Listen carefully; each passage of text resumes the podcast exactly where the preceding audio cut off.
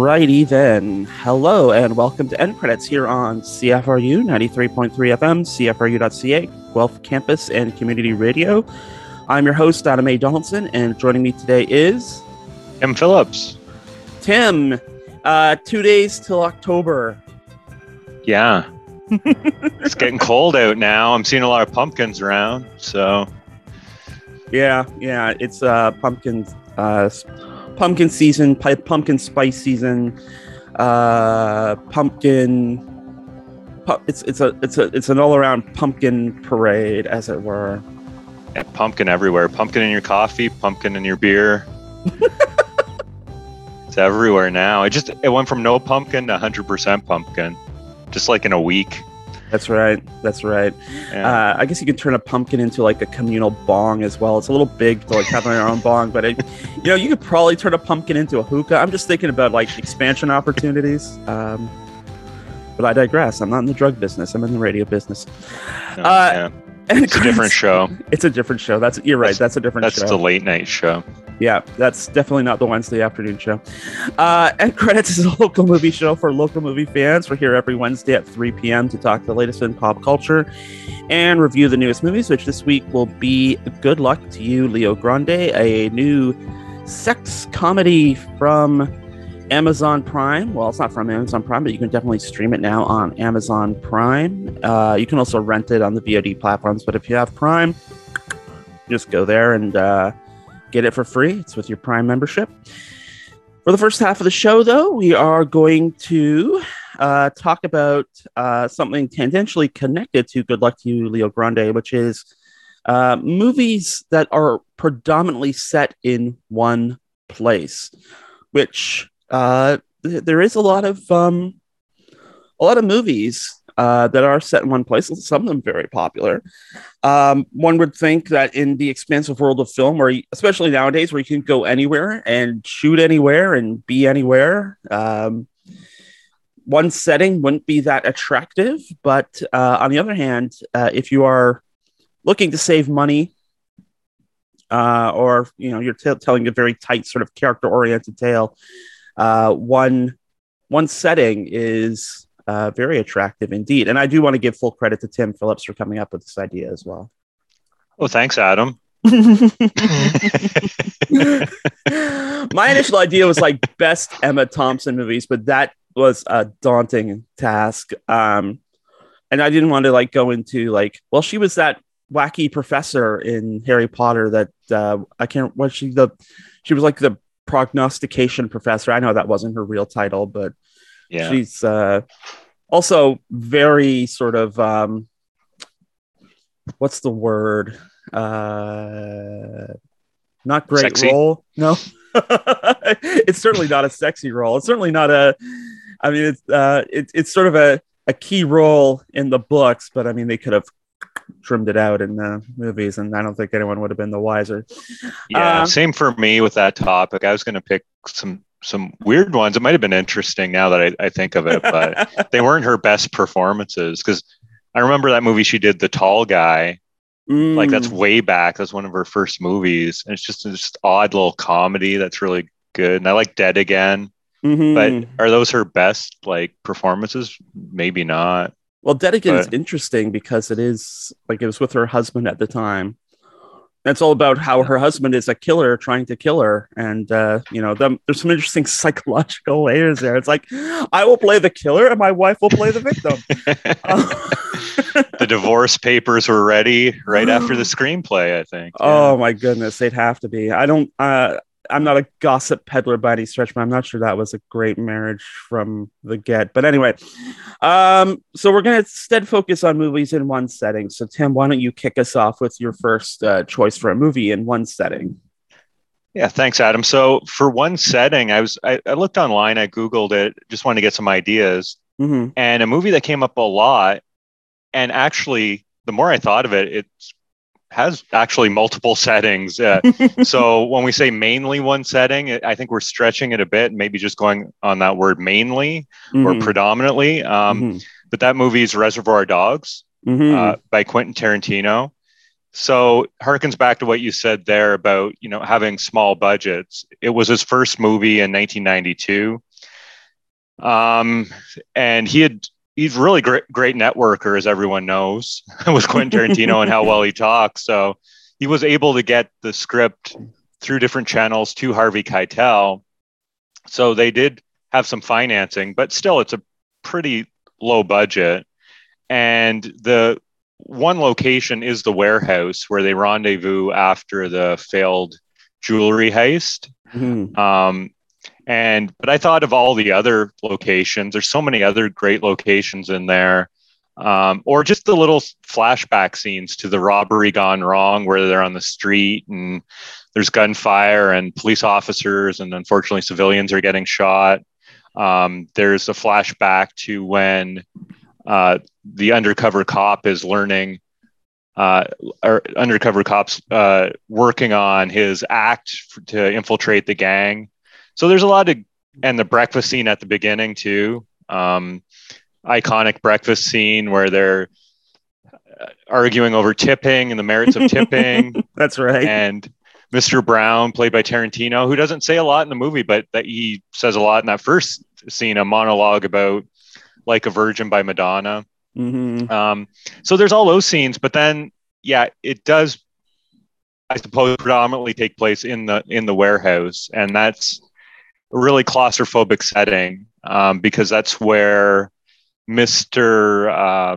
Mr. White takes Mr. Orange when he's been badly shot. Mr. White, played by Harvey Keitel, Mr. Orange by Tim Roth, takes him back to the uh, to the rendezvous at the warehouse, and they meet Mr. Pink, played by Steve Buscemi, who awesome actor. Probably one of his best performances, though, is in Reservoir Dogs, mm-hmm. um, playing playing the um, the gangster who can kind of see all the angles, not blinded by emotion, says this guy's dying, but we can't take him to a hospital because the police will get involved.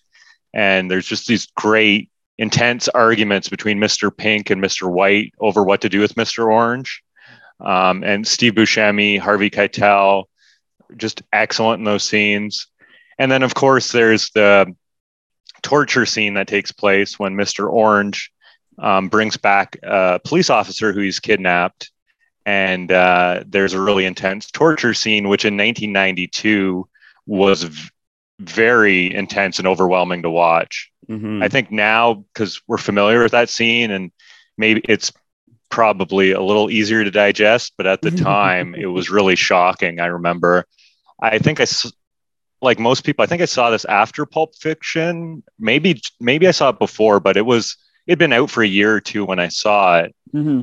And so it's like early 90s when I first saw it. And I remember just being really shocked by that scene. Um, it's up there with, with, you know, some disturbing scenes like I think of like a Clockwork Orange and stuff mm-hmm. like that. Um, but it works. And then at the end of the day, you get through it. And, um, and it's, and it's, you know the use of the music in the film too like even during that scene stuck in the middle with you which you hear all the time now in classic radio. I don't think before this movie it was really considered a top hit from the 70s no. um, but because of this movie uh, so much great 70s music quentin tarantino introduced us to. Um, Steven Wright, the deadpan comedian, as the radio host is just incredible too for uh, K Billy's Super Sounds of the 70s. Mm-hmm. Uh, yeah, it's uh, it's uh, it's really one of the one of the best movies. Actually, one of the best movies I've ever seen. At the same time, the one setting. It's a bit of a stretch because I think so many of those other flashbacks add a lot of color to the movie. Mm-hmm. Um, but the warehouse definitely you feel you feel they're trapped. You know the police are going to come anytime. You wonder what's going to happen when the Joe, the gangster, played by Gene Tierney, um, who's just really intense. Mm-hmm. People might remember him as Elaine's dad on Seinfeld episode, um, where they they all have to go to dinner with this crazy lunatic, and he's that in Reservoir Dogs too. So you see that you know the walls are probably closing in on them in this um, in this warehouse. So it's uh, yeah, I highly recommend it. I'm sure a lot of people have seen it at this point, but anybody who hasn't seen it, highly recommend it. Just a really exciting movie. The dialogue is so sharp, uh, and you know, even though they're in this one setting and arguing for you know minutes at a time over what to do with Mr. Orange or what to do with the police officer or mm-hmm. what happened at the jewelry heist where the police tipped off to it. Mm-hmm. Even though they're arguing about all this, very much like a stage play, it is the dialogue really carries it and it's so intense that you're riveted the whole time. So mm-hmm. I would definitely recommend Reservoir Dogs for anyone who hasn't seen it or see it again. Um, I watched Pulp Fiction the other day and it says it's going to be leaving Netflix soon. So I don't know if Reservoir Dogs is still on there or if it's going to be leaving soon, but I'd definitely give it a watch. Um, mm-hmm. Even if it's for the third or fourth time, it's a great movie. It'll it'll probably land somewhere else. Um, I don't see them putting it back in the vault. Um, yeah, yeah uh, Reservoir Dogs is a good one. Of course, Tarantino would also do um, a different movie all in one setting several years later, Hateful Eight. Um, that almost made yeah. my list. Um, but the first one I'm picking is kind of the contemporary to Reservoir Dogs, um, Sundance hit, uh, emerging filmmaker of the early 90s. It is Clerks, the Kevin Smith movie about working uh, a whole day at the convenience store um, in his New Jersey town.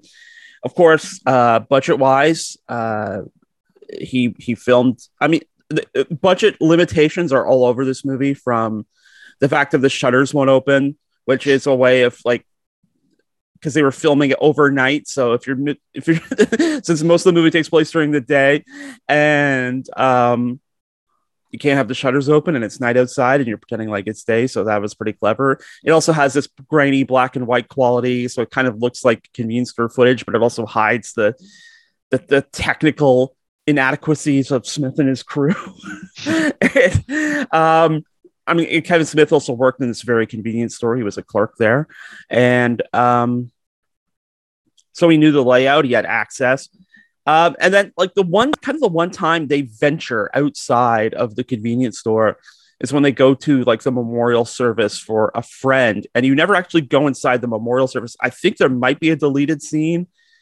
Um, or like an animated scene from like Clerks, the animated series that shows like what went on at the memorial service. But it's like it, it there's a scene where it shows Dante and Randall going into the memorial service, and like split second later, they it, it shows them leaving the service, essentially being chased out of the service. You kind of have no idea why, but it's the one time they sort of venture beyond the convenience store property. And of course, it's like fraught with quarter cutting um, because either Smith liked the idea of this gag where they go into the, the memorial service and they get chased out and they have no idea what happens, or because what he had was unfilmable or in bad taste, or because he couldn't get access to like an actual mortuary to like film something. I don't know, but it is um, it is kind of funny that um, there's one adventure outside that you never really get access to but you know you get locked in this store essentially. You meet all the characters um, all the different shoppers who come in all their like little quirks and eccentricities and uh, from the the the Chewlie's gum rep who like starts up a riot against smoking in the middle of the store to the guidance counselor who has to find the perfect carton of eggs. If you've worked in a you know a clerk's job or in like um, you know service retail, you like perhaps not these like exact examples, but um, you definitely recognize the people. So yeah, the convenience store too. Uh, like every convenience store is different, but they're kind of all the same. So it, there, there's this wonderful sense of place uh, in it. So it's it's really kind of the perfect environment where you, like anything can happen, and uh, yeah, it works. Uh, it, it's it's it's great to spend a day at the quick stop, even if you're not supposed to be there that day. That's awesome. Put that on the poster, eh, for the re-release. But uh...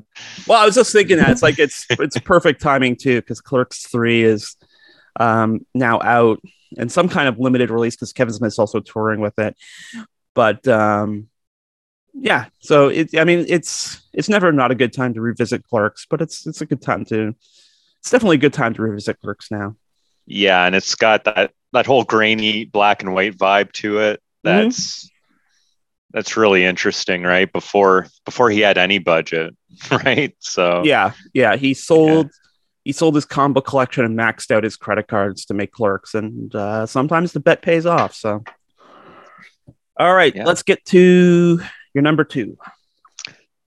my number two is My Dinner with Andre. Ah, yes. 1981, directed by uh, one of the top French directors. He's sort of part of the new wave movement, um, but he kind of went beyond it too. Louis Malle, hmm um, and it stars Andre Gregory and Wallace Shawn, and they're playing themselves, but fictionalized versions of themselves, having dinner at this sort of posh Manhattan restaurant, and they're having an in-depth intellectual conversation. A lot of talk about theater, experimental theater, hmm and really going into like the nature of life. And you'd think just two two people having a conversation, like how long's that going to be? Maybe that'd be a short movie, but can they do it for a feature length? And they can because you're really you're really engaged with them um, because they are so passionate passionate about what they're talking about, um, and there's both intellectuals, so you get deep into these these conversations. Uh, I actually read the screenplay once too, and I was like, okay, I'm going to read the screenplay. I wonder if it holds up, or is it, you know, Wallace Shawn? He's a great, he's a great actor, right? And he's a great character actor. Is is it more of his delivery, or is it what's written? And the screenplay was enthralling too. Just going through it, um, you're you're really engaged with with what they're talking about and their ideas on life and theater hmm and um, it's really uh, really fun movie to watch if you're familiar with Wallace Shawn, because a lot of people are familiar with him as you know, you know the inconceivable guy in The Princess Bride, right? hmm Or playing in Deep Space Nine, or you know being Stewie's arch nemesis. Mm. Bertram in uh, Family Guy, right? That's right. That's right. so he's always playing with his voice because he's got such an unusual voice, right? Um, but really, before he became famous for those roles, he sort of a notorious experimental playwright. And some of his plays, pretty dark subject matter he got into and very controversial. So he's um, he it's interesting seeing that side of him, the intellectual side, but you still get all that animation from him, all that his his voice, you know, his his energy, um, which is fun to watch. Mhm. And Andre Gregory's also really passionate. Um, he really loves the Little Prince. I know he really loves like the the book The Little Prince, and he's really into into theater. And yeah, it's something where you think, okay, how long am I going to be able to stay on board with this? But you watch it and you're you're into it the whole time, and Mhm. it doesn't it's not like there's quick cuts to the kitchen or something and there's chaotic kitchen i don't think there is but like it's Hmm. mainly them just talking at uh, at a dinner and um and it's a it's it's it's a movie that um it's a movie that ha- people have made light of because it is just this one setting so anybody who's seen waiting for guffman um, Christopher Guest's character in that has My Dinner with Andre action figures. That's right.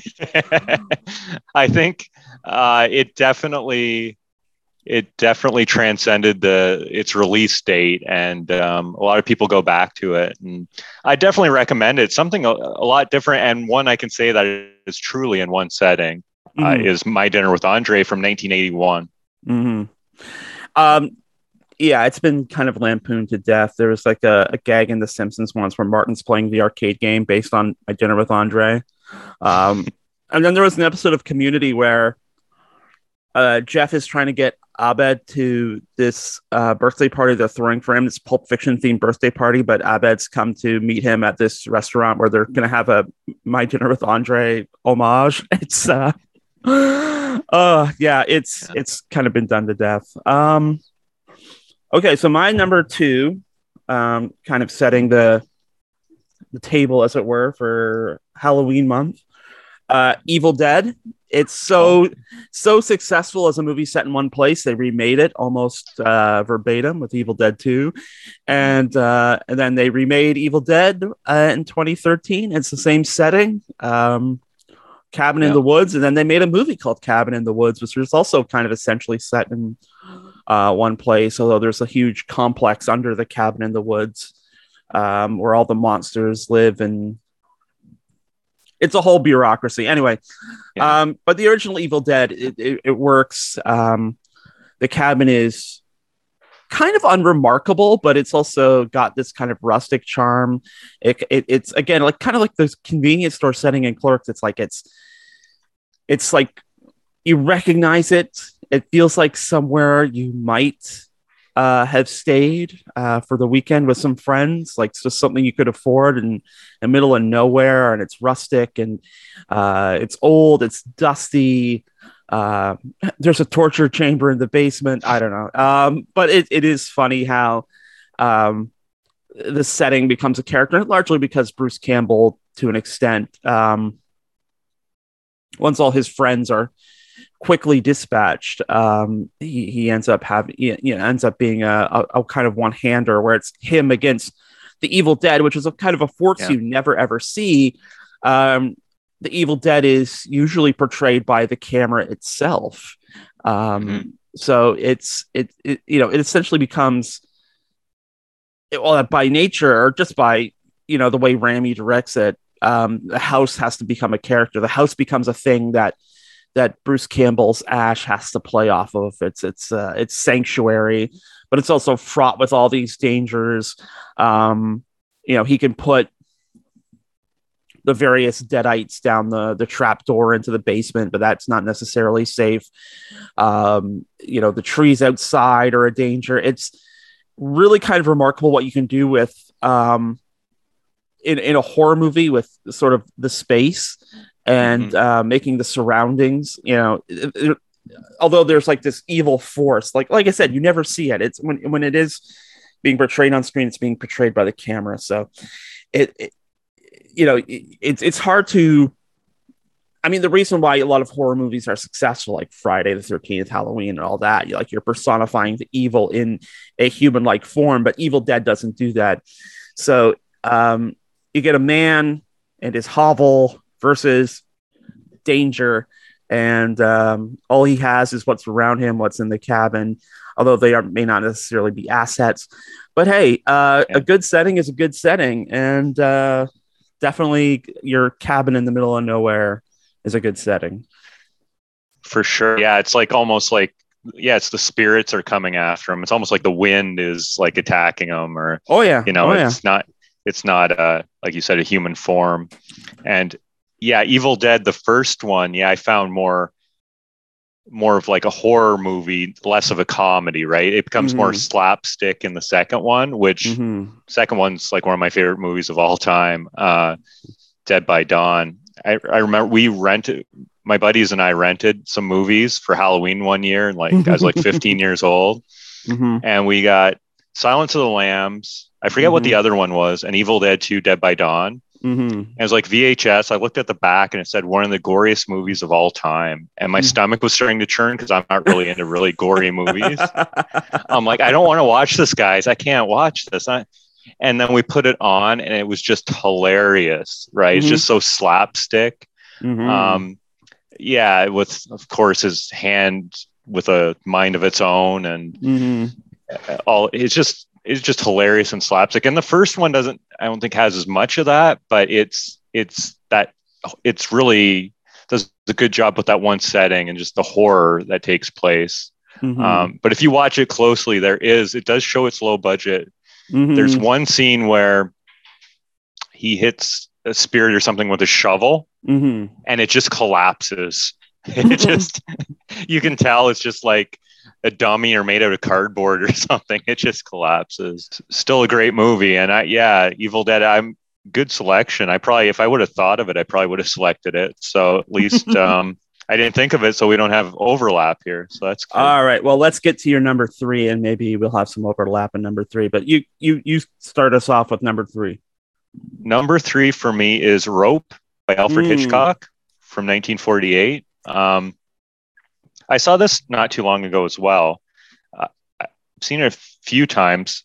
I know Rear Window to me is probably a better movie, but Rope for one location, uh, it's it's an amazing film. So it's about two two of these well well to do young professionals. They had gone to prep school together and they want to just commit the perfect murder Mhm. and see they think they can just murder somebody randomly and get away with it. So they strangle their former prep school classmate, hide hide him in their Manhattan apartment, Mhm. and then throw a dinner party. it's like Mhm. nothing has happened. yeah. And just like Rear Window, star of this movie, one of the stars, definitely the star, is Jimmy Stewart Mhm. and he's their old headmaster from the prep school. He comes and he starts asking questions, and it's classic Jimmy Stewart Mhm. curiosity. Oh well, what about this? Or, you know, that wasn't bad. That wasn't bad. I, I've never tried it before. Um, yeah, so he's just asking, just asking questions, and you know, playing dumb, uh, and it's just classic Jimmy Stewart. And you just, it's all in the one location, the dinner party, and uh, conversations about life, philosophy, all this stuff. But then it gets down to, okay, where did this person disappear to? Where are they right now? And uh, it's really tense um, Mm. because classic Hitchcock, you, you kind of you kind of root for the bad guys too. You're like, okay, can they get away with? Um, then you've got your moral side where you're like, well, this was a heinous crime; they should be caught. Um, there's all these conflicts going on, which is you know really classic Hitchcock, and and yeah, it's just uh, just a brilliant movie, and um, apparently the story is by Hume Cronyn, the famous Canadian actor, and Mhm. and uh, he he came up with a story for it, and he's acted in a lot of Hitchcock films. Um, but it's just you, you, you probably figure okay, somebody's going to figure this out eventually, but they've done, you know. A commendable job killing somebody and hiding them. you know, you're like, wow, that's well done. I don't think I don't think anybody's going to to find this person, but it's yeah, it's just that intent. It, it's like a thriller in a classic Hitchcock sense, where you know what has happened. It's just Mhm. will anybody find out, or what are the consequences going to be from this? So Mhm. um, I definitely recommend it. Uh, it's just one setting. You know, just I, I forget the running time for it, but it's not that long, and it's just uh, yeah, it's an amazing movie. So I check out Rope. Going back, going back Mhm. like 65 years, 1948, but it's definitely an awesome movie in one setting. Yeah. Also, Hitchcock tried to do it like all in one shot too. It's like one continuous shot. Obviously, they didn't shoot like uh, I think it's like ninety minutes long, but um, it it, it is kind of like a, an interesting early attempt to technically to do a movie all in one sort of in one continuous take. Um, and I would recommend it too. It almost made my list, but um, for my third pick, I went with the uh, Rodrigo Cortés picture Buried, which came out in 2012, I think. Um, interestingly, Cortés uh, was a producer on a film that came out a couple of years ago called Grand Piano, which also predominantly took place in one setting. It's Elijah Wood as a as a pianist who um, there's a sniper who has him uh, in his scope as he's playing the piano, and if he plays one wrong note, the sniper will kill him. Uh, but for Buried, though, a little more I want to say ambitious, even though the setting is very limited, as the the title implies. It is about a man who's buried alive. It's uh, it's Ryan Reynolds, and he's a, a contractor, a civilian contractor in Iraq shortly after the the um, end of the war there, uh, and he has been buried, and he has um, been left inside this coffin. Uh, presumably underground. We never really see, but I mean, uh, at one point, um, it is pretty apparent he's underground. But you know, at the beginning, you're not so sure. Like somebody playing a trick on him, but he's buried with a flashlight, a lighter, a Blackberry. Um, what else? He has like a pocket knife on him, like a little flask of some alcohol on it. Um, but he's told that he has to make this video uh, confessing to some crimes of his company and then release it. Um, and then uh, the Americans will be told where they can essentially dig him up. But he's left uh, essentially. Uh, the American government tells him that uh, this is an act of terrorism. The United States doesn't negotiate with terrorists. So he's kind of left to his own devices. Everything he tries to get out of the box ends up failing. Um, it, it, seems like uh, this is kind of like a. I mean, this isn't too long after the Saw movie, so it, it almost seems like one of these Saw traps where it's like, well, there's, there's no way out, and the only way out is like, like hurt, incredibly hurtful and terrifying. Um, but it is entirely inside this box, which you would think is kind of limiting. And in a way, it is, but it's also interesting. Uh, it's claustrophobic if you you know sort of particularly susceptible to that uh, kind of thing.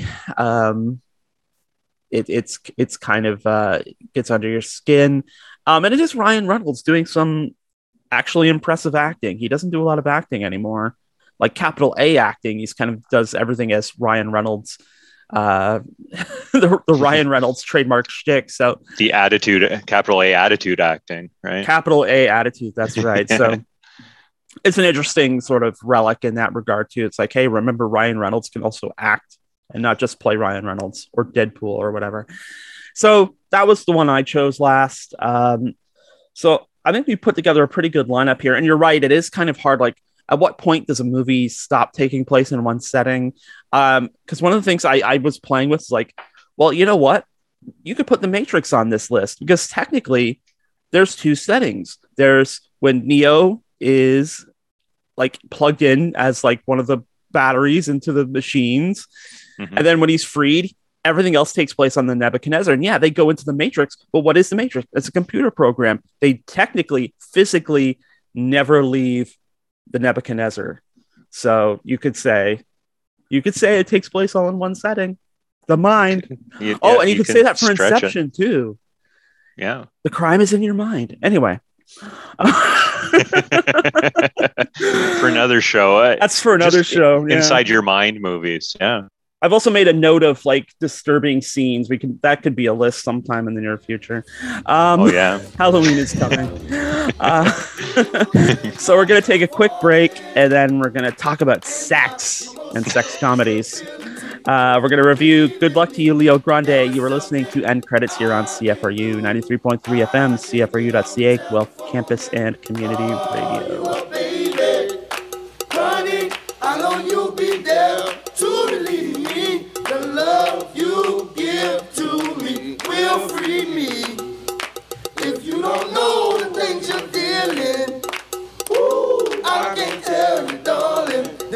sexual healing. Get up, get up, get up, get up. Let's make love tonight. Woo. Wake up, wake up, wake up, wake up. Cause we do it right. Get up, wake up, get up, get up. Let's make love tonight. Woo. Wake up, wake up, wake up, wake up. Cause we do it right.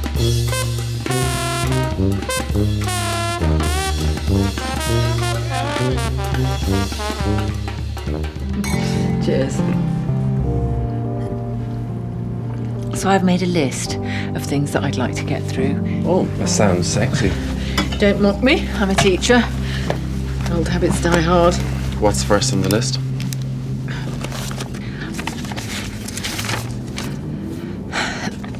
Number one, uh, I perform oral sex on you. Number two, you perform oral sex on me. Number three, we do a 69, if that's what it's still called. Uh, I don't know. Um, four, me on top. Five, doggy style. That all sounds very achievable. Oh, does it? Oh, good. Good, because I, I, I have no frame of reference. I've tried um, looking on the internet, but it's alarming, frankly. I mean, if you type in classy porn to Google, up pop 12 windows of erections. I mean, there's no build up at all. Have I booked enough time? And that was a clip from Good Luck to You, Leo Grande. It's a new film from Sophie Hyde, and it stars essentially Emma Thompson and Daryl McCormack. So at least one of those people you've probably never heard of, and I bet you it's Daryl McCormack, who has a pretty thin resume. Um, but I think that might change um, because uh, he's really good here, and Emma Thompson is really good too. And you know, we kind of joke it's like a sex comedy, and it it, it definitely is.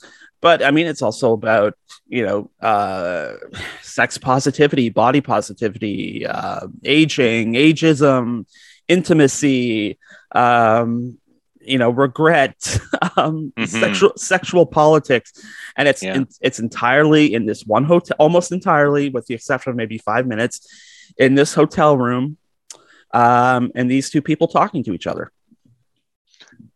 yeah, it's really intimate setting and yeah, sex comedy. If you go in thinking sex comedy and you're thinking of American Pie or something, Mhm, you're mhm. going to be disappointed. So I don't know if sex comedy is really the, the, the, I know it's how it is on Wikipedia and maybe on like Rotten Tomatoes and stuff it's described, but it's more just, it's, yeah, it's like this intimate story with some comedic elements, sort of Mhm. just some uncomfortable comedic elements because the lead in it is uncomfortable, especially at the start talking Mhm. about her sex life and why she's actually contacted the sex worker in the first place Mhm. um, she's a bit uncomfortable talking about that and that leads to some comedic moments Mhm. um, but it's a real sort of intimate story about emma thompson who plays nancy stokes a retired religious education teacher and sort of her unfulfilled sex life that she's had with her husband for years and how she wants to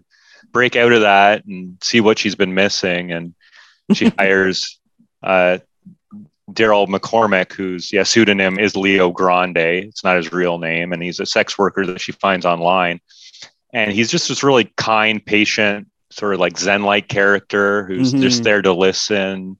We don't have to do this today, or we don't have to do this all at once, or what what would you like? And very understanding. Um, so it's it's very interesting movie because it's sex positive, but it's not Mm. in your face sex. Mm. I think at the end they spoiler alert they get to some some sex stuff. Spoiler alert: there is sex. Yeah. They have yeah. It's you know more at the end uh, that there's a lot more happening like Mhm. during sort of almost like a montage scene in a way. Mhm. Um but before that it, yeah it's just conversations, you know, Mhm. and really great job of it being like a two-hander where it's just about listening and the conversation. So Mhm. great acting from that standpoint and the characters are just you know sensitive people flawed people who trying to you know Mhm. trying to get some happiness out of out of life and Nancy Stokes out of her sex life and then as we Mhm. learn more about Leo Grande how he's has a little bit of uh some family issues and he hasn't told his family what he does for a living and Mm. He's an oil rig Right. worker. Yeah, he said. Yeah, he makes up the lie that he works on an oil rig, right? And his brother doesn't buy it, but hopefully his parents do. Or you know, yeah, it's um, it's really about you know just being being exposed in a, a lot of ways, and Mhm. obviously there be probably like critical feedback about the risks that Emma Thompson takes or the bravery she has for exposing her, herself so much in the dialogue and also being nude in the in the film as well and Mhm. Daryl McCormack uh, um yeah just they're just sort of like being open and exposing themselves like emotionally and Yeah. yeah it's great and then there's our, our laughs because she's so awkward right in her requests Mhm. that you, you can't help but laugh at and and you're intended intended to laugh there's just a lot of awkwardness and Yeah, because she's so clinical about, you know, she in their second meeting, she's like, I actually went and made a list of the things I want to do.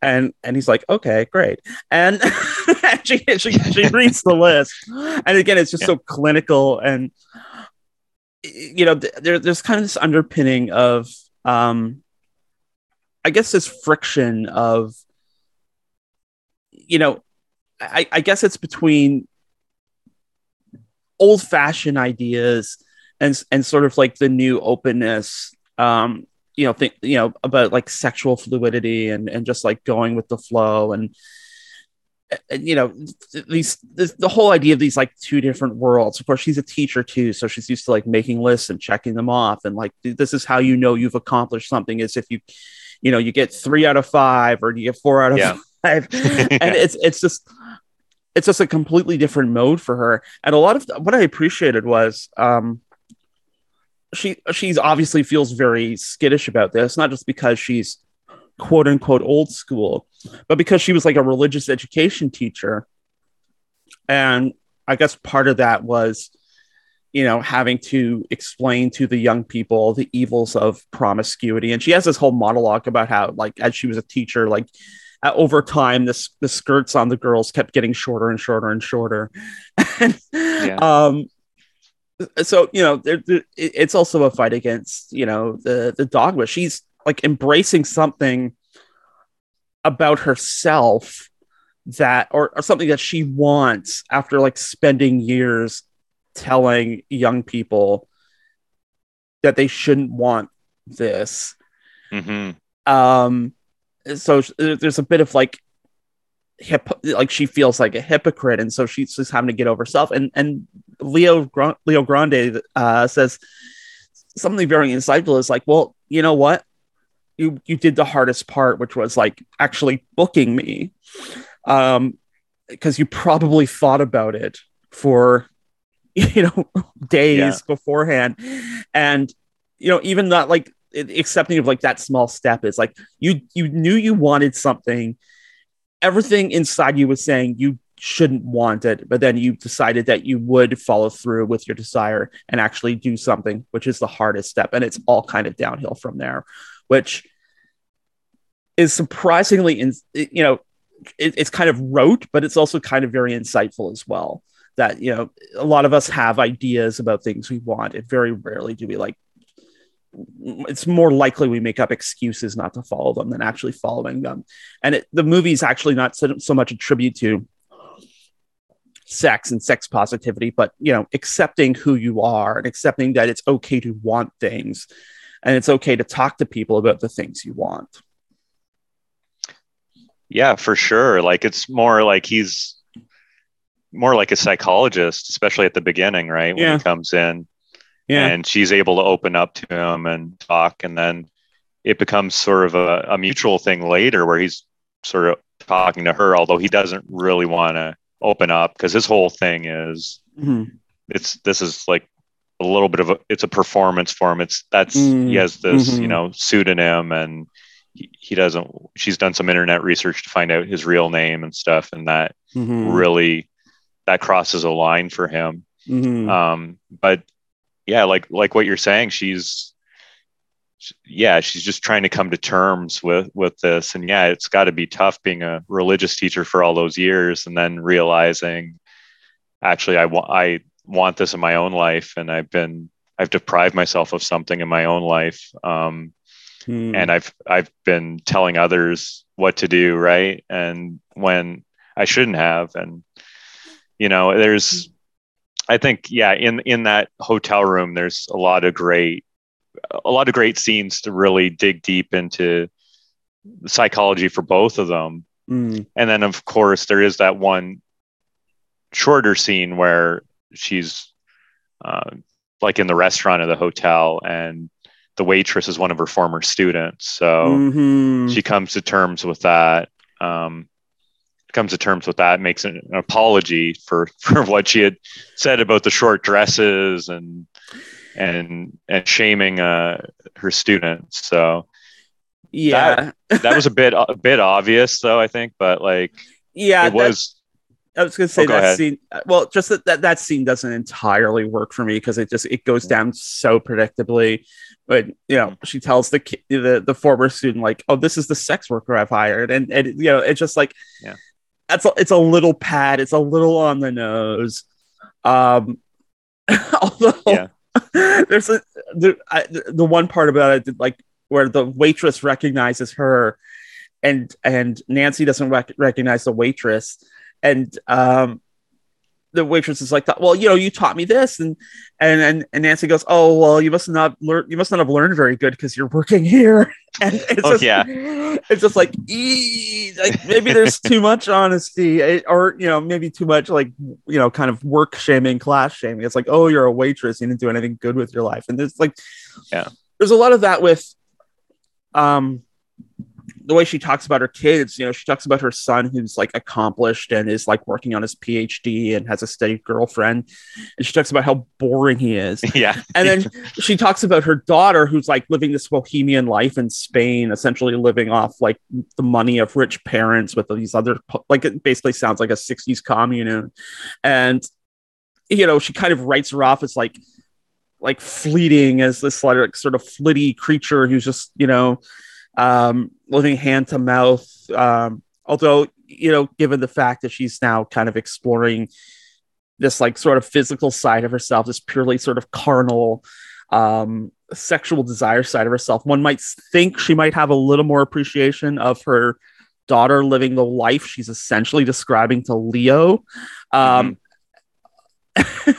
or perhaps a little more graciousness to her son who's leading like the the perfectly cis straight normal male vision of what life is like the one essentially she had with her husband.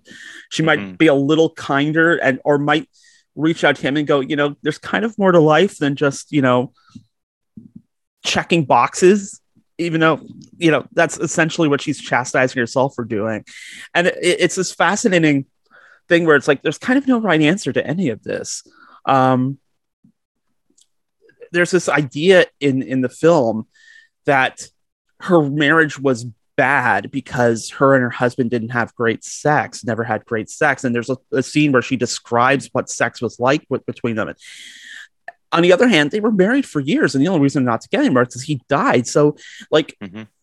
is passion necessarily a key to longevity? Like what else did they have together as a couple other than you know a lack of maybe sexual desire or chemistry. On the other hand she also describes this scene um when she was a teenager in greece and how um essentially there was uh, you, you know she runs into this uh, waiter who who's uh, you know, obviously lives in greece and how he was very forward with her and they were getting very handsy in like this kind of open area late at night in in the hotel when you know they were interrupted. And it's like this fleeting encounter that she's kind of compared her life between these two things like the incredibly long and presumably loving relationship she had with her husband even though there was kind of no spice versus this like fleeting encounter and when she's engendered so much as like this is what my life could have been like. It, it's a very weird dichotomy yeah she's definitely has a lot of regrets and and you make some good points about you know she's definitely imperfect so hmm. I think we as an audience can understand her and how you know she she's sort of critical of her children you know she loves them but she's critical she's critical of her husband hmm but she probably still loves them hmm um, but yeah, it's like she's not totally likable at the end of the day, really, when you think of it. Uh, Actually, Mm. with what you were saying there, um, but nobody's totally likable, right? So it's yeah, kind of yeah. it's kind of it's good that they um, sort of showed like still a lot of her hangups that she still had, and a lot Mhm. of her a lot of way she looked at the er, sort of like a judgmental thing Mm. yeah with her Mhm. children right you know and It's, mental towards um yeah, there's kind of no liberal yeah there's no perfect answers there's no perfect answers there's no perfect people and you know um you know the end of the movie and perhaps not to spoil anything um you, you know certain objectives are achieved and you know maybe that's a, that's you know sort of enough and that maybe her approach of like maybe just you know i'll check some stuff off a list and you know maybe that's what i need. And that, that's kind of like the message. Is like it's okay to want things. The question is like can you is it you know sort of wise or enlightened to live a life of like either or? I could have had these things or i could have had uh this other thing. Um and what is it or like and can you have both? And like is it okay if you know on the one hand you have something that's you know not perfect but it gives you a lot like gives you maybe an emotional connection. Um and you know companionship. And then maybe you get this other thing and it's fleeting and maybe having both of those things is okay if you accept that there's sort of limitations to all these things. It's not a cry to like we want to have this perfect i mean there is certainly part of that like having this perfect utopian sex positive body positive world um, where nobody judges. Um, but on the other hand it, it's also saying you know it's you know right now it's not positive. So like what can you get out of it um, you know and what are you willing to give up if you know to to in order to achieve certain things? And maybe it's okay to make choices. And you know maybe it's okay if choices don't turn out 100% what you want. And it's it's it's interesting. It is yeah. And and like go going back to our topic from earlier the one setting like mm-hmm. this yeah except for that one scene in the dining room there it takes place in the hotel room right mm-hmm. basically the whole whole film and just shows the strength of the dialogue, the acting by mm-hmm. Emma Tom- Thompson and this relative newcomer Daryl McCormack, mm-hmm. and that they they hold your attention for so long, right? Mm-hmm. Um, there's a, lo- a lot of you know titillating sex talk that holds your attention, but the, when when they're talking about their lives or you know her with her children or him lying about working on an oil rig, you're mm. still still into it and it, you have empathy for the characters which mm-hmm. is you know pretty amazing um, to to get that that level of attention throughout the whole film because I didn't feel my attention waning really at any point during it and no yeah it's uh you know a classic two-hander it could have been a stage play maybe it will be adapted at one point to a stage play but mm-hmm. it's um a yeah, musical a musical. yeah. uh, yeah, the, the hotel setting is interesting because I mean, there's a like there's a real functionality to a hotel room, which is like it's someplace to stay if you're not like at you know at home you know you're traveling somewhere else you need somewhere to stay so there's like a, a, real function to it but you also can't help but think of the illicitness of like meeting strangers in a hotel and hooking up and you know there's that part of it as well that you know there, there there's a true bland normal reason for a hotel room to exist, but there's also this sort of like fantastical fantasy element of what other possibilities might exist in a hotel room.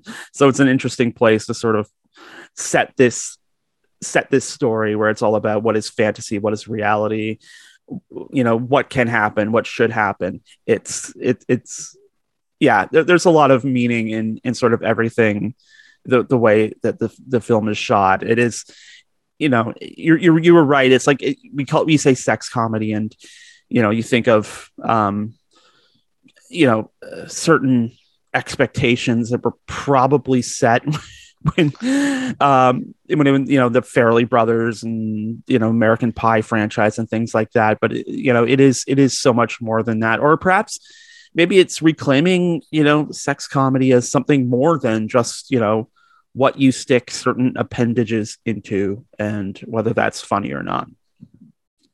Yeah, there was no pie in this movie. There was no pie. Even when in the dining scene. But yeah, there was yeah, there was coffee, but it was bad. Yeah. Oh yeah, she said it was yeah.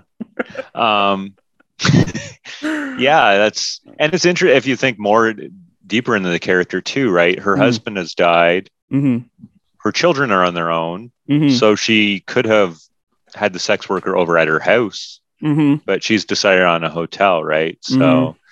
it's a whole different world for her.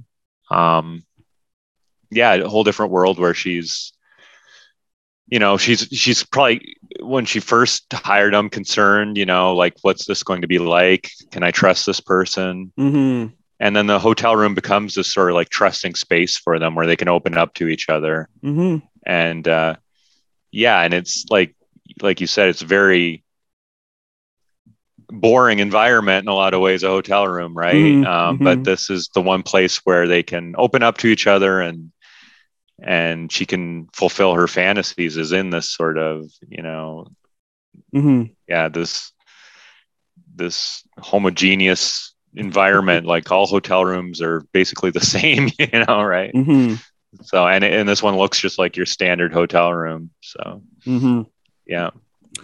uh, having worked in a hotel, I can speak to the sameness of all hotel rooms, and that's kind of the point. And this is kind of the end of the show. Unfortunately, that's it for this week. We hope you liked it, and if you want to listen to it again, you can find it on our website, endcreditsradioshow.com. You can find us on the Guelph Politicast channel every Friday at Podbean or through your favorite podcast app at Apple, Stitcher, Google, TuneIn, and Spotify. And when you're on Spotify, you can find the playlist for much of the music that you hear on the show. Just search for End Credits on CFRU in your Spotify app. You can also find us on social media. We're on Facebook at End Credits Radio Show and on Twitter at End Credits Radio. And Tim, where can people find you on the internet?